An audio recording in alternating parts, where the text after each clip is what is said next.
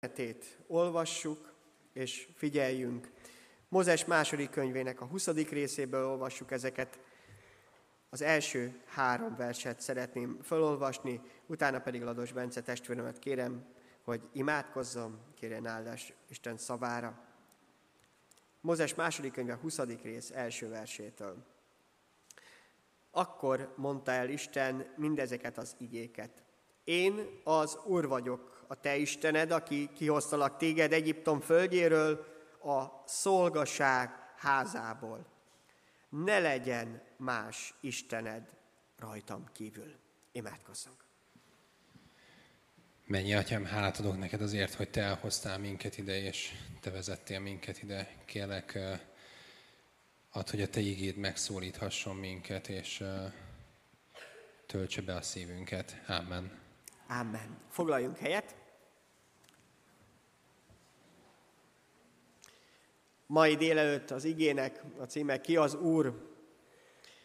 De ahogy hallhattuk, a tíz parancsolatnak, legalábbis így ismerjük leginkább, a bevezető első parancsát olvashattuk. A következő időszakban több igével foglalkozunk majd a tíz parancsolat eh, közül, tíz parancsolat igéi eh, közül. Hát így ismerjük legjobban, hogy a tíz parancsolat. Viszonylag könnyű megjelezni még azt is, hogy hol található a Bibliában, az Ószövetségen belül, mert Mózes második könyvének a 20. részében találjuk, illetve Mózes 5. könyvének az 5. Eh, részében, mind a kettőt így egyszerű megjegyezni, megismétli Isten igéje a tíz parancsolatot, a tíz igét. Hát mi így ismerjük, hogy tíz parancsolat. De ha valaki ránézett a kis emlékeztetőre, az első pontban úgy van megfogalmazva, hogy tíz ige. Nem véletlenül. Így, hogy tíz parancsolat a Bibliában nem is találjuk meg, mert nem így jellemezte, nem így írta le Mózes, nem így írta le Isten ezt a szakaszt, hogy tíz parancsolat. Hát olvassuk is el, hogy az ige, a Biblia hogyan beszél a tíz parancsolatról, hogyan nevezte el. Szeretném kivetíteni majd Mózes második könyvének a 34. részéből a 28. verset, ugye nem sokat kell lapoznunk a Bibliában ehhez, tehát 2 Mózes 34, 28, hogy is olvassuk? Mózes 40 nap és 40 éjjel volt az úrnál, kenyeret nem evett, vizet nem ivott, és felírta a táblákra a szövetség igét, a tíz igét. Nem tíz parancsolatot, hanem a tíz igét. Nem csak játék a szavakkal, ez, ennél sokkal több is, hiszen ezek az igék nem egyszerűen csak parancsolatok. Habár úgy is lehet hallani őket, úgy is lehet érteni. Ennél sokkal többet mondanak el. Ez Isten tíz igéje, a szövetség tíz igéje, amelyet Izrael népével kötött, de számunkra is nagyon sokat mondhat, és nagyon sok mindenben segíthet bennünket. Persze parancsolatokat nem nagyon szeretünk hallani. Meg egyébként is már legtöbb helyen ezt nem is használjuk, hogy parancs. Akkor is, hogyha parancsolunk, akkor ezt másképpen próbáljuk megfogalmazni. Például utasítunk valakit. Nem parancsolunk neki, hanem utasítjuk. A munkahelyen például. Hát nem azt mondja a főnök, hogy parancsolok neked valamit, hanem hogy milyen utasítást adtam ki, vagy e, talán még szebben el lehet mondani, amikor valami le van írva, ami egyébként parancs, hogy ez egy útmutatás, és le van írva, hogy mit csináljál, mit kell tenned, vagy e, ehhez hasonlóan egy felszólításként e, utalunk erre, de hát akkor is érezzük, hogy ez egy felszólítás az életünkre nézve. Legtöbbször azonban nem elfelejtjük azt, hogy nem biztos, hogy a parancs a felszólítás, vagy a felszólító mód a legerősebb utasítás. Hanem ennél van olyan is, amikor ennél határozottabban tudunk valamit megfogalmazni. Ha azt szeretném kérni a fiamat, hogy menjen el a boltba, akkor el is mondhatom neki azt, hogy fiam, menj el a boltba. Ez az, a, amikor felszólítom. De lehet ezt másképpen is mondani, Például azt, hogy fiam, el fogsz menni a boltba. Ugye nem parancsoltam neki, És egy picit érezzük, hogy ez még erősebb. Mert ha azt mondom neki, hogy menj el boltba, az olyan, mintha dönthetne arról, hogy elmegyek a boltba, vagy nem megyek el a boltba. Ha azt mondom, hogy el fogsz menni a boltba, akkor érezhető, hogy nem kérdés az, hogy most elmész-e, vagy nem, hanem el fogsz menni. Vagy egy másik módja ez, amikor még csak nem is jövő időben mondom, hanem hogy elmész a boltba. Nincs választási lehetőség, legalábbis akkorban, mert hozzám tartozol, ez a dolgod most, elmész. Hogy egy picit értsük, ebben a tíz igében, ebben a tíz parancsolatban nagyon hasonlóan van megfogalmazva, igaz, hogy héberül, ebben most így külön nem foglalkozunk nyelvtanilag, azt, hogy mindezt benne lehet érteni. Nem csak azt, hogy ne legyen más Istened rajtam kívül, hanem ennek a fokozás, hogy nem lesz más Istened rajtam kívül, vagy hogy nincs más Istened rajtam kívül. Nagyon érdekes az, hogy Isten igét halljuk, és a lelki állapotunktól függően különbözőképpen értjük meg. Néha parancsnak érzékeljük, és utasításnak, és zavar bennünket, aztán, és nagyon érdekes, ahogy közelebb kerülsz Isten szeretetéhez, ahogy jobban megismered az Urat, úgy éled meg azt, hogy a parancsolat, amit nevezhetünk így is, az ennél sokkal több. Talán éppen egy védelem és egy ígéret. Mindahogyan, ha azt mondom valamik, hogy így lesz, akkor azt tudom, hogy annak a lehetőséget is megadom. Ha azt mondom a fiamnak, hogy elmész a boltba, ez azt jelenti, hogy adok hozzá pénzt, és megadom hozzá lehetőséget, hogy mit vegyél, tehát, hogy gondoskodok mindarról, ami ehhez szükséges.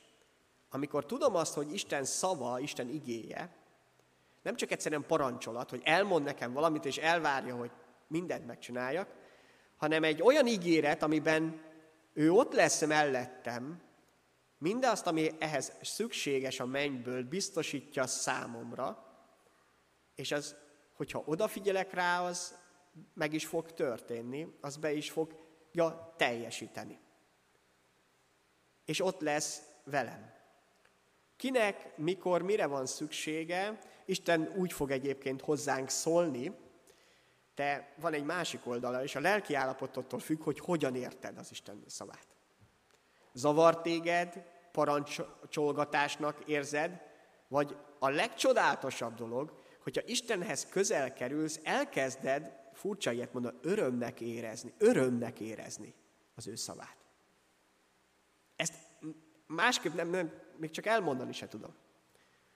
Ahogy Istenhez közeledsz, úgy változik az ő szava számodra, másképp fogod érteni. Nem ugyanaz lesz egyébként, de mást fogsz hallani belőle.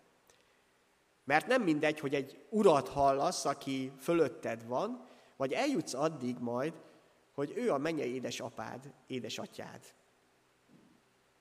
Azt hallod, aki mindenkinél jobban szeret téged. Ez egy hitbeli fejlődés amire Isten elhív bennünket, és a tíz ige egyébként pont ebbe akar segíteni bennünket, hogy ezen az úton végigjárj. Hogy Isten ne csak messziről csodáld, ne csak meghald a szavát és parancsolatoknak élrez, és olyat, hogy hát ezek nagyon jó dolgok, de én soha nem tudom ezeket megvalósítani. Hanem tovább tudjál lépni, és megérezd az ő lelkének a segítségét, és például azt, hogy nem egy parancsolat az, hanem egy megtiszteltetés, hogy Isten meghív ebbe a feladatba téged. Megtiszteltetés, hogy meghív abba, hogy ebben részt vegyél. Hogy ő legyen a te Istened. Hogy ne legyenek bálványaid. Hogy megismerd azt, hogy mit szentelj meg, és mi az, ami az övé. Hogy hogyan élj jó közösségbe a családoddal, a szüleiddel, a gyermekeiddel, a szomszédoddal, hogy behív ebbe a tervébe. És elkezded örömnek érezni. Itt értheted talán meg, amikor olvasod a Bibliában, főleg a Zsoltárokban, egy imádságokban, hogy milyen nagy öröm nekem, hogy az te utasításaidat, a te intelmeidet, a te parancsolataidat olvashatom, átéletem. Ezt így fogod megélni. Amíg a szívem büszke vagy önző, addig ezekben parancsolatokat látok, utasításokat, Olyanokat, amiket nekem mindenképp meg kell tennem, és valaki a végén le fog osztályozni. Amikor Isten lelke közelebb kerül hozzád, akkor megérzed Isten szeretetét ezekben. És azt, hogy ezek nem leckék, amelyeket föl kell mondani, ennél sokkal több. Ez az életed védelme. Ez az, amivel Isten meg akar áldani téged, az ő szavával, az ő igével, az ő segítségével. Ugye, azt olvassuk, hogy két kőtáblára kerültek ezek a parancsolatok. Hagyományosan ugye, azt tartjuk, hogy az Istennel kapcsolatos e, igék, az első négy ige, az az elsőre, a második hat pedig, ami a közösséggel, az emberi kapcsolatainkkal foglalkozik, az a másikra e, került. Kicsi felosztásbeli különbség van, ha valaki katolikus körökbe járt, másképp osztják fel a katolikusok a tíz parancsolatot, mint általában a protestánsok, vagy egyáltalán a zsidók, egyébként ettől egy eltérés volt. Ugyanaz a tíz parancsolat van, de egyébként az is igaz, hogy ez a tíz ige, ez a tíz parancsolat nem összességében tíz parancsolatot tartalmaz, valamelyik többet is, egy parancsolatot belül, ha csak arra emlékezünk, amikor azt mondják, hogy tartsd meg a nyugalom napját, akkor az egy parancsal kezdődik, úgy kezdődik, hogy hat napon át dolgoz. Ugye ezt nem szoktuk külön parancsolataként mondani, pedig ott van benne csomagba, a, hogy utána meg tud szentelni a, a hetedik napot, tehát egy-egy parancs, egy-egy ige több útmutatást, több segítséget is tartalmaz az életünkre nézve, tehát a felosztások változhatnak egyébként, de teljesen ugyanazt eh, tartalmazza, csak a számozás egy kicsit eh, eltérő lehet egyik vagy a másik esetben, de nagyon jól követi azt, ami a legnagyobb és az ehhez kapcsolódó parancsolathoz fűződik, amikor Jézustól megkérdezték, hogy melyik a legfontosabb parancsolat, akkor nem a tíz igével kezdtem, mert ez a szövetség tíz igéje volt hanem azt az igét mond, amit szintén az Úr adott az ő néven, hogy szeresd az Urat, a te Istenedet, teljes szívedből, teljes lelkedből, teljes elmédből, vagyis mindenedből, ami csak van, és azt mondta, hogy ehhez kapcsolódik, ami ezt követi, hogy szeres fel a barátodat, mint önmagadat. Ez az Ószövetségben, a törvényben nem egy helyen van ez a két ige, de mégis ez a szíve. Jézus egyértelműen beszél erről, és nem csak ő, hanem mert ezt fel is fedezték. A azok, akik a Isten igét tanulmányozzák, és ehhez kapcsolódik a tíz ige egyébként, szövetség tíz igéje is, hiszen beszél Isten szeretetéről, az, hogy ő hogyan szeretett bennünket, és mi hogyan szerethetjük őt, teljes szívünkből, teljes lelkeinkből, teljes erőnkből, és hogyan szerethetjük a fele barátunkat, a másik embert, a családtagjainkat, amire elhívott, ahova belehelyezett téged az Isten. Hiszen hát ezt vesz körül. Elsősorban a családunk a munkahelyünk, a kapcsolataink vesznek körül bennünket, itt kell megélnünk azt, hogy mit jelent hívő emberként helytállni. Ez a tízige. Ez a tízige nek nem egyszerűen a gondolataid között, az emlékeid között, a, a tanulmányaid között kell meglenni, hanem a, a szívedbe. Ezért adta az Úr úgy is kifejezi ez elég látványos, hogy a szívünknek a tábláira, a hús tábláira legyen beírva, beleégetve, hogy onnan ne lehessen kivenni. Hogy Isten lelke éltesse ezt az életünkre nézve. Hiszen az a legfontosabb kérdés itt a Földön, hogy ki az Úr az életedben. Ugye ez már kicsit halljuk azt, hogy ebben benne van, hogy ki az, aki parancsolhat nekünk, de egy kicsit tovább kell látnunk ebbe. Isten a szabadság istene. Ő maga is teljesen szabad, korlátok nélküli, de számomra még most is döbbenetesen nekünk is szabadságot adott. Nem korlátozta le az életünket, Ádám és Éva életében is egy hihetetlen felszabadult lehetőséget, szabadságot adott. Szabadságot arra, hogy tiszta szívükkel e, tudják Istent is e, szeretni egymást is, egy nagyon nagy fogú szabadságot. Isten így döntött. Ez nem a bűnnek a következő, ez a bűn előtt volt. A bűn ezt zavarta nagyon össze, hogy a szabadsággal elkezdtünk visszaélni abban a tekintet két oldalon is, az Istennel kapcsolatban is, hogy a szabadságunktól a bűnt megrontva elrontotta így a az Istennel való kapcsolatunkat, és a másikkal, az embertársunk. Először a, a családtagunkkal, ugye Ádám és Éva között volt az első feszültség, ilyen probléma pont a bűn következményeképp, nem tudtak már a szabadsággal jól élni. Isten nélkül, vagyis azt mondom, bűnnel együtt sohasem tudunk jól élni a szabadsággal. Amíg Isten nem tisztít meg, nem újít meg, addig ezzel a szabadsággal, amit az Istentől kaptál, sosem fogsz jól élni. Megpróbálod, hiszen eb, erről szól a világ történelme, hogy hogyan próbálunk a szabadságunkkal élni, de ez mindig azt jelenti, hogy miközben úgymond te a szabadságodat éled, másokat fogsz korlátozni, vagy megbántani, másoknak viszont fájdalmat tudsz és fogsz is okozni. Néha tudatosan, néha tudatlanul is. És ezért fontos az, hogy ki az Úr az életben. A szabadság nem azt jelenti, hogy nincs olyan, aki Úr felettünk. És ezt azért kell megértenünk, mert nem csak földi értelemben vagyunk emberek. Nem csak testünk van. Nem csak olyanok vagyunk, mint az állatok, akiket erre teremtett Isten, hanem a földi testünk mellett van lelkünk, van olyan részünk, amivel érzékeljük a lelki-szellemi dolgokat, azt lehet mondani a mennyei dolgokat. Ez azért annyira fontos, mert van egy másik szint, tehát egy mennyei szint, egy lelki szint, ami egy kicsit fölöttünk van.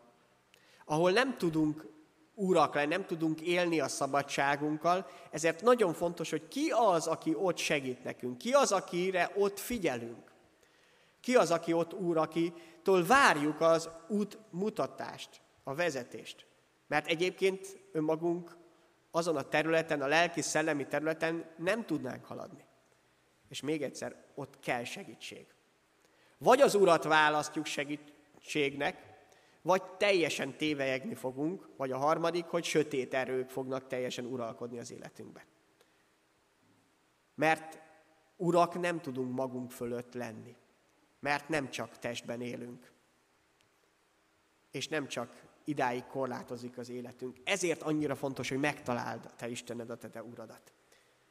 És itt nem arról van szó, hogy egy másik, a te szinteden lévő ember elkezd parancsolgatni neked, azt érezzük, hogy sosem szeretjük. Jézusnak erre is megvolt egyébként a válasza itt a Földön. Eljött, hogy parancsolgatás helyett igazából elkezdjen szolgálni.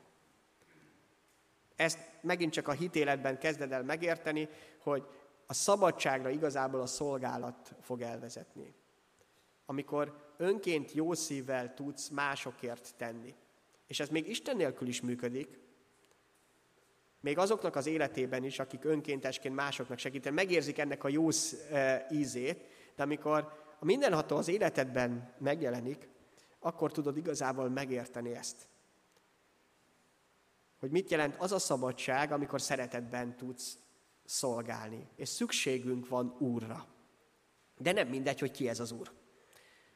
Nem mindegy egy olyan, aki rosszat akar nekünk, vagy éppen az ellenségünk, mert ez könnyen becsap bennünket. A Biblia első lapjain ezt látjuk Ádám és Éva történetében, hogy az ördögnek ez sikerült.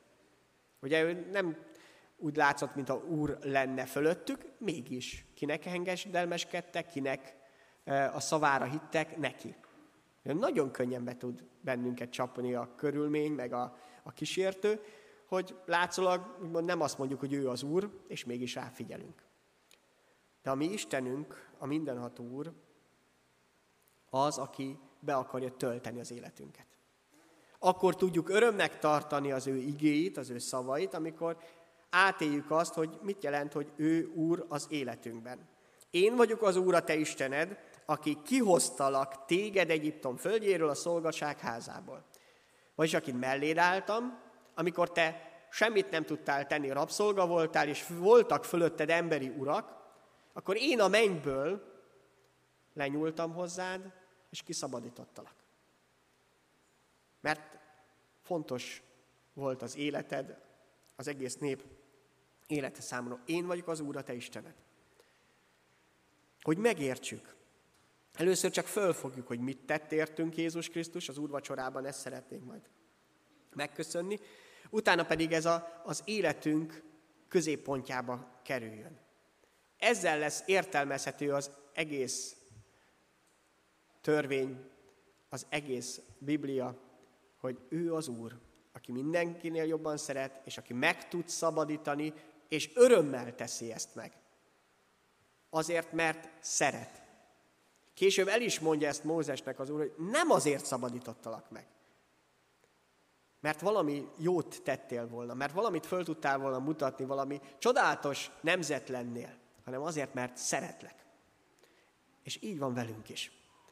Nem büszkének kell lenni magadra, mert az rossz útra fog bevezetni, hanem büszkére arra az Istenre, aki szeret téged, és a legtöbbet akarja belőled is kihozni, és a legtöbbre akar elvezetni. Büszke akar lenni rád, mint egy szülő a gyermekére. Egyébként ez a csodálatos kép, ezért is adta Isten ezt a családi lehetőséget, hogy így éljük meg, hogy ebből annyi mindent tanuljunk az Istennel való kapcsolatunkba. Hogy egy gyermek először nem arra büszke önmagában, hogy mit ért el, hanem hogy örömet tud okozni a szüleinek. Hogy dicséretet kap majd tőle. Nem az lesz a legfontosabb, hogy most mit ért el, hogy ő büszke lehessen, hanem hogy a szülei büszke legyenek rá. Aztán később ez változik az életünkben, ahogy egyre jobban növünk, de ez így van. Ahogyan Isten is. Így a mennyei atyánk. Hogy eljussunk az, hogy ő legyen az, aki örömét leli az életünkben. Mert egy Istenünk van, és ez nem változik. Egyébként is nincs más Isten, még ha mondják is, az ördög az nem Isten, nem Istennek az ellenfele, nem egy egyenrangú ö, felek, hanem ő is egy teremtény volt, aki föllázadt az Úr ellen, de egy Istenünk van. És nagyon fontos ez az Isten népének szóló figyelmeztetés. Nekem szóló figyelmeztetés. Nem a hitetleneknek, hogy ne legyen más Istened rajtam kívül, mert ők nekik még Istenük sincs igazából. Ők egyébként először meg kell találják az Urat, az Istent, a mindenhatót. Nekik arra van szükségük. A kísértés, a probléma ott lehet, és ott kell a védelem az életünkben, hogy nekem, aki megismertem az élő Urat, a mindenható Istent, nekem ne legyen más Istenem. Egyébként is ezek az igék, ezek a parancsolatok olyanok, mint a védő korlát az úton, amely egy meredek hegyen eh, vezet, és veszélyes akár jobbra, akár balra letérni. Ezeket egyébként, ezeket a korlátokat nagyon nagy örömmel szoktuk ilyen helyen fogadni. Mert segítenek. Mert ott vannak. Mert védenek. Vagy amikor tényleg valaki hegyet mászik, és ott vannak a kötelek, amelyek biztonságban tartják az életet. Hát ezek ilyenek. Meg lehet próbálni enélkül is, csak nem igazán fog működni. Azért adta Isten ezeket, hogy ezekbe tudjuk kapaszkodni, ezek védjenek meg a botlástól, ezek segítsenek az életünkben. Ne legyen más Istened rajtam kívül. Az Úr az Isten, és egy Úrunk van. Nem lehet ezt fölcserélni, és nem is szabad. Neki van egy méltó helye az életedben, az egyedül méltó hely, ami az Istennek jár. Őt a megillető helyre kell tenni. Ne legyen más Istened rajtam kívül. Nem lehet más Istened rajtam kívül. Nem lesz más Istened rajtam kívül. Ha Isten a helyére kerül az életébe, az életembe, behívom az életembe, és kész vagyok őt Úrnak tartani, odafigyelek rá, akkor kezd az életem többi területe is rendbe jönni. Ahogy ezt félreteszem, és Isten egy sarokba próbálom betenni, idézőjelbe a sarokba, hogy tisztelem őt, de nem a megillető helyén. Akkor mindig zavar keletkezik. A hívő életemben, még egyszer nem hitetlenekről van szó most, hanem nekünk Isten népének szól ez. A biztatás, ez a bátorítás, vagy éppen legyen parancs, ki mit ért bele, kinek mi eh, van szüksége. Mert lehet, hogy neked parancsra van szükséged, mert annyira makacs vagy. Annyira nehezen tudod elfogadni, hogy, hogy az Isten a te mennyei atyád. És tényleg a legjobbat akarja neked. De lehet, hogy éppen biztatásra van szükséged, mert annyira elkeseredtél az elmúlt napokban, az elmúlt hetekben, a próbák alatt, és Isten hangjából ezt kell megértened, megismerned. Legyen a megfelelő helyen a te urad, a te megváltód, aki mindent megtett érted, hogy az életed is áldott lehessen. Hiszen ez az út, az ige útja hozzá vezet, mennybe vezet. Bármilyen rögös meg nehéz időszakon vezet keresztül, mind ahogyan most a családunkat is így vezeti az Úr. Voltunk már hasonló és nehéz helyzetben is. Egyet tudunk, amíg belekapaszkodunk az ő igéjébe, addig a legjobb helyen vagyunk, akkor védelemben vagyok. Mert ő az Úr az én Istenem. A legjobbat akarja. Bármit is suttog a kísértő. Bármire is akar rávenni. Amíg őt fogod, amíg az ige a te vezetősed, addig jársz jó úton, addig mehetsz igazából azon az úton, amelyet ez Isten adott neked. Választhatsz más utat is, de az a te választásod lesz. De azt előre elmondja az ige, hogy annak mindig valami rossz vége lesz. Egy ideig talán jónak tűnik, de a vége biztos, hogy rossz lesz. Válaszd azt az utat, amelyet az Isten adott. És nem csak így beszélt róla, hanem eljött egészen hozzánk, hozzád. Eljött Jézus Krisztusban látható módon szenvedett, mindazt, amit azt mondott, hogy hú, de sokat szenvedek, ő tudja, hogy mit jelent szenvedni. Azért jött el, hogy megmutassa, hogy az ő szeretete nem szavakból áll egyszerűen, hanem beletette az egész életét, hogy neked segíthessen. Hogy a tíz ige a te segítséged is legyen. Ha kell, akkor mankó, ha kell, akkor korlát, biztosító kötél, ha kell, akkor parancsolat, ha kell, akkor ígéret, vagy éppen örömteli, megtisztelő feladat, elhívás, enged közelebb. És ahogy közelebb engeded az Urat a lélek által, ő fog egyre inkább tanítani, betölteni, és így fogod egyre inkább örömet lenni abban, hogy neki élhetsz. Napokban néhányan felfedezték azt, hogy a gyülekezet bejáratánál, mivel az épület az elmúlt húsz év alatt egy kicsit mozgott, megtöredeztek a csempék, és ki kellett cserélni. Hát azért nem lehet nagyon észrevenni, mert ki lett cserélve, és most így meg lett oldva. De hát ez egy jó kétnapos feladat volt, és a gyülekezet tagjai közül vállalták néhányan.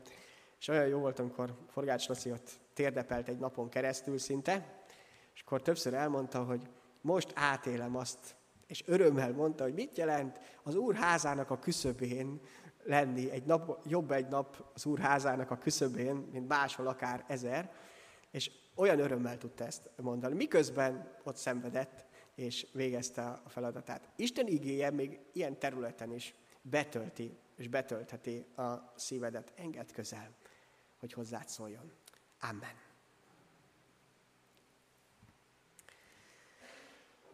Most egy ének legyen a mi imádságunk,